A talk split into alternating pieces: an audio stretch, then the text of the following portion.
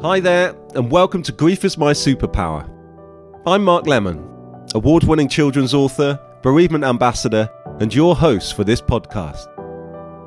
Each week, I'll be interviewing incredible people that get open and honest about their own experience with grief.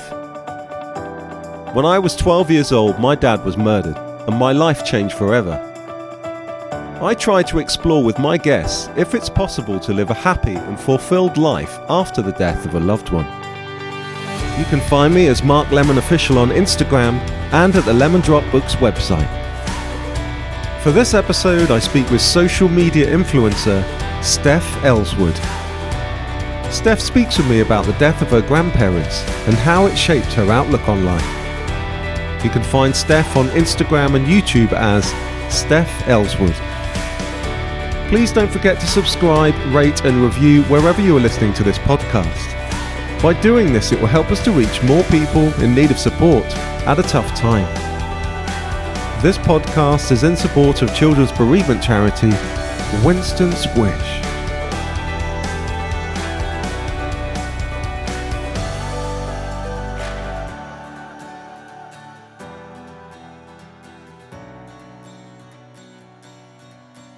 Okay, so as mentioned in my introduction, today I'm speaking to somebody that I recently found on via social media, and the way that they tell their grief story is wonderful, and I had to reach out straight away. And it's Steph Elswood. How are you? Hello, thank you so much for having me on. No, thank you so much for agreeing to, to come on. For those listening, would you be able to just give them a brief introduction as to who you are and what you do and all that sort of stuff, please? Of course. Well, um, my name is Stephanie Elswood, and I am an ex performer. I trained as a dancer for pretty much my entire life. Um, and in the last four or five years, I have gone more down the social media route and I am now a full time influencer. Um, I am the founder of a sustainable product range called Sustainable. And I also founded a charitable foundation and female empowerment events company about three years ago called Stay Sassy. I guess moving into why we're speaking today, um, would you be happy to share with the listeners about your own experience with grief, please? Yeah, of course. Um, firstly, I also want to say I think what you do is absolutely phenomenal, um, and I can only imagine how many people you're helping with the people that you interview and also sharing your own story. So it feels very good to be on this podcast, um, sharing my experience, but also as a bit of a fan as well. Oh, thank you so much. you're welcome. But um, I think my grief experiences have happened for a long time. So I lost my grandpa when I was nine or 10, um, and also my great grandma as well. But I feel like I was almost too young to understand kind of what was going on and, and to really process it. Um, and also because I was so young, my memories aren't as vivid. Um, but I lost my nan, my mum's mum in 2016. And that was the first time that I'd ever felt completely shattered and broken from grief. Um, and I also lost my granddad during lockdown uh, a couple of months ago, and those feelings came back. And I think that's kind of why I started sharing my grief experience on social media was because it was that all consuming emotion that I couldn't really budge. So even if I wanted to talk about other things, it just didn't feel right to. Um, so I think I first experienced grief for the first time uh, probably about four years ago.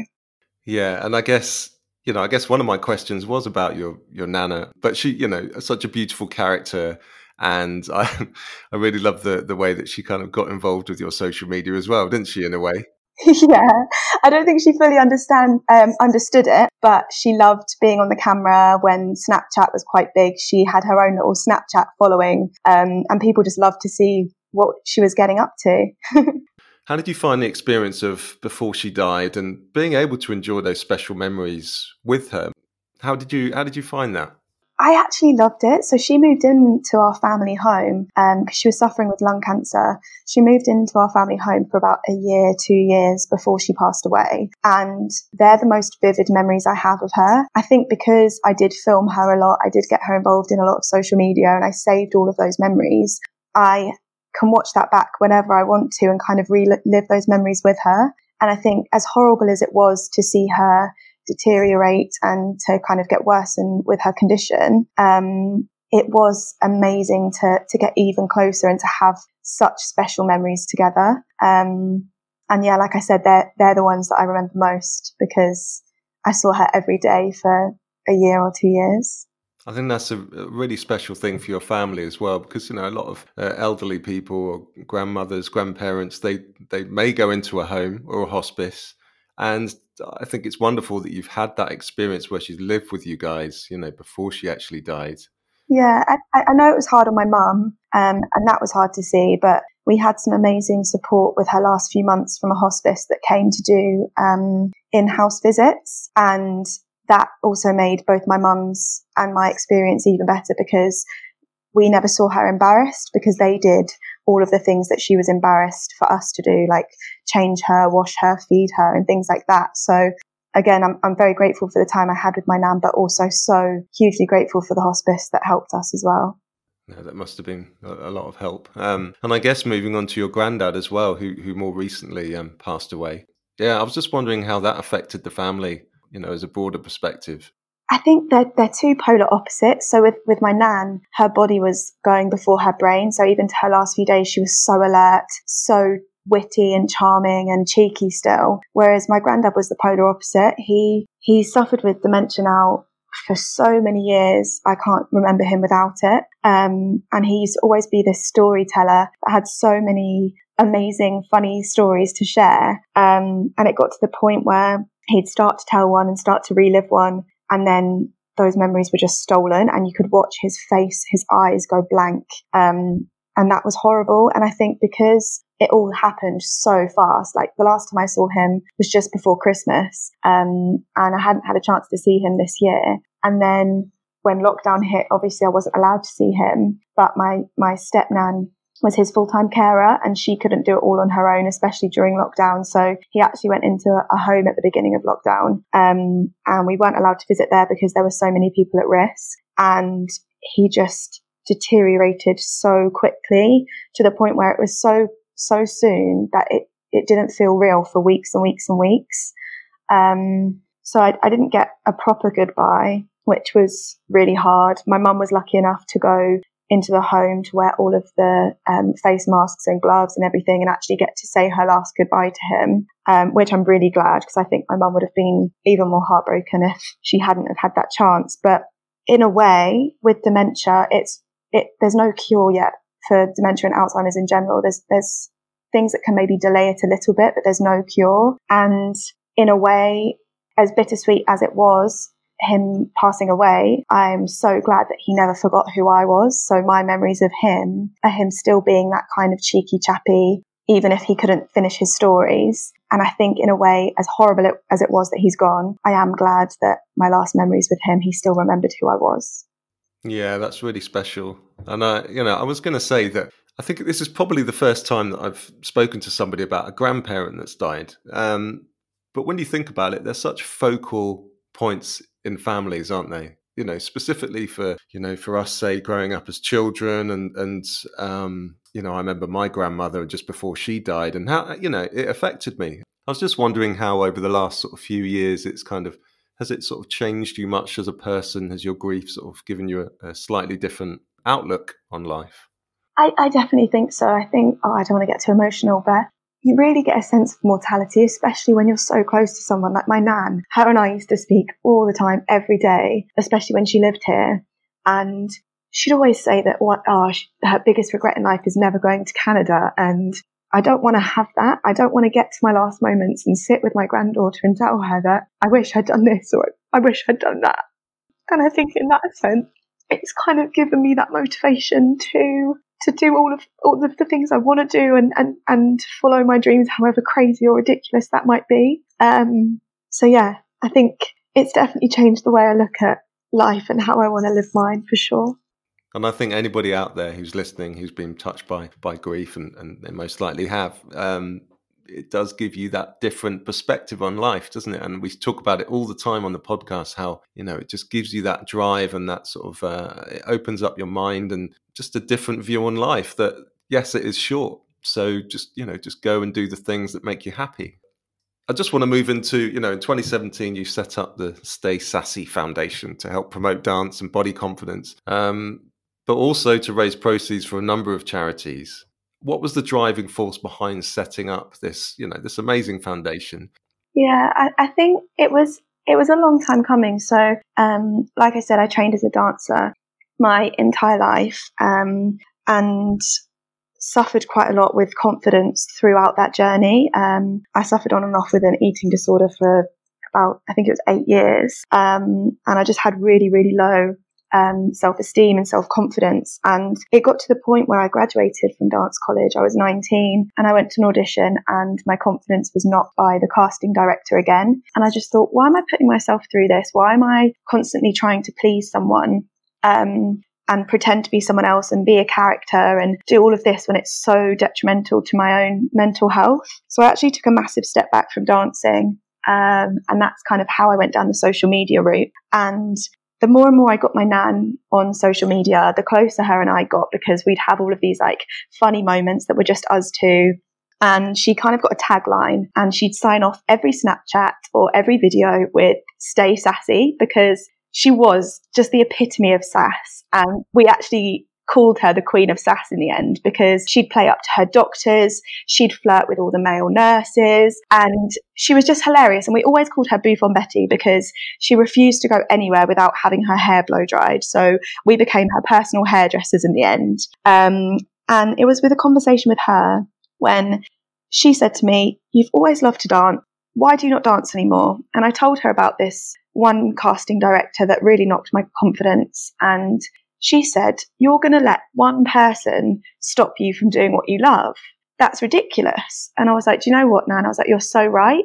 And I went to dance classes again and kind of put myself out there and, and took what my nan said on board and was like, I'm not going to let one person ruin my happiness. And as I got more confident dancing again, I started posting videos online and people started to comment saying, I'd love for you to put on a dance class. I'd, I'd love to learn how to do this and all that kind of thing. Um, so I thought, you know what, one day I'd love to put on a dance class that, that kind of combines everything that I'm passionate about. Obviously, moving your body and feeling comfortable and confident to move in a certain way in heels, but also have an element where I get guest speakers in to talk about topics that young girls and, and females need to hear and raise money for charity doing so. So it was an, it was an idea that I was toying with for a long time. Um, and then when my nan passed away and we got closer and closer with the hospice that cared for her um, and the hospice where she actually eventually passed away, um, I decided that I wanted to do something to give back to them because I found out only a percentage of their um, funding came from the NHS and everything else was done with private funding. So I was like, you know what? I'm going to put on this event. It's going to be completely in honour of this hospice. It'll be a one off event in my nan's honour as well. Um, I'll get in some guest speakers. I'll choose the smallest venue I can find because I was so terrified that no one would turn up. Um, and I'd never done anything like this. And I was like, this will be for my nan, but for my mum as well, because my mum was really suffering quite badly with grief. Um, and I just thought it'd be a really fun project. So it was actually almost a year after she passed away. I think it was about 10 months after she passed away. Um, and we sold out the tickets in, I think it was something ridiculous, like 15 minutes. There was about 20, 25 places. Um, and we turned up and the venue was perfect. I met all of these women uh, that followed me online that were complete strangers. Um, we had a photo of my nan in the corner and it was just the most magical day. Like I can't explain it. It was just getting women into one room and getting them to move in a way that didn't feel natural to them, but to teach them a routine that made them feel sassy, that made them feel sexy and confident. And then they felt safe to share their insecurities because we'd all been vulnerable during that dance class. And we got to a point where they, they opened up about their deepest, darkest insecurities, but everyone felt the same and everyone could relate to what everyone said. And it was so powerful. I was just like, we need to do more of these. And obviously I called it Stay Sassy in honor of my nan. Um, and we've now been going for three years. Um, the events grew from 25 people to 50 people. Now we get 80 to 100 people at each event. We've hosted a Stay Sassy festival. Uh, we've hosted our first retreat. Uh, we've gone on tour to Manchester, Devon, and obviously I want to continue to grow that. And it's just now a project that my mum is so involved in, so she feels connected to my nan. Um, I've made some of my best friends through the women that come to the event. My mum's made best friends through mums that have brought daughters. Um, friends from dance college that maybe struggled with confidence too get involved and they're my angels that help assist me teach the routines. And it's just a massive community of positive energy and just, it's so beautiful to witness women, what we say is women walk in shy and leave on a high. And that just explains it to a T. And it's just something that I'm so grateful for. What an incredible thing, you know, and, and isn't it amazing how from one sort of comment and conversation with your nana a year later, there you are, you know, with this event and, and creating this amazing thing. And yeah, I think it's just hugely powerful, isn't it? And also just doing something fantastic for for the hospice and and um, raising awareness for charities as well. So yeah, it's it it can be incredible, isn't it? How from from a really painful situation, you know, you've got this really wonderful um, foundation that is now spreading to so many people. Oh, thank you. I, I, I, love it. And if I could do Stay Sassy every day, I absolutely would. It's just the one thing that fills me with so much joy. Um, yeah, I just absolutely love it. We're going to move into some questions from the children at children's bereavement charity Winston's Wish. And they would like to know how do you make yourself feel happy when you're feeling sad? This is such a good question because I think it depends on what I'm sad about or how long I've been sad for, if that makes sense. So, one thing I always do is I always want to face the feelings that I'm feeling. I don't want to push them away and just cover it up because I think that just adds to the problem and the sadness and that will bubble up eventually when I'm not prepared for it. So if I do feel those moments of sadness, I, I am such an emotional person. I am such a crier, whether I'm happy, excited, sad. So I just have to sit in that sadness for a little while and cry it out. Um, but I have the most amazing support around me with my family and my friends. So I know that they won't let me wallow in that sadness for too long. Um, so once I've cried it out, I then try and do something creative. So I am a massive fan of writing poetry and it especially when I'm sad, it flows out so naturally. I just kind of put all my thoughts on paper. So whether it's um, journaling in prose or if it's just journaling in general, I honestly think that writing it out makes you feel like a load has been lifted and like you've almost shared something. Um, and I think if, for example, it's me being sad about a loved one or being in grief or something like that, I love sitting with someone else and sharing pure happy memories about that person. And just, I really think that stories keep a person alive. Um, so I think if I'm in, if I'm feeling sad in the sense of grief, then talking about the happy memories and and and keeping those um, at the front of my brain definitely, definitely helps. Yeah, they're really amazing points because just being creative, whether it's writing, drawing, singing, anything, you know, like that, it's just amazing to sort of, you know, feels like you've released.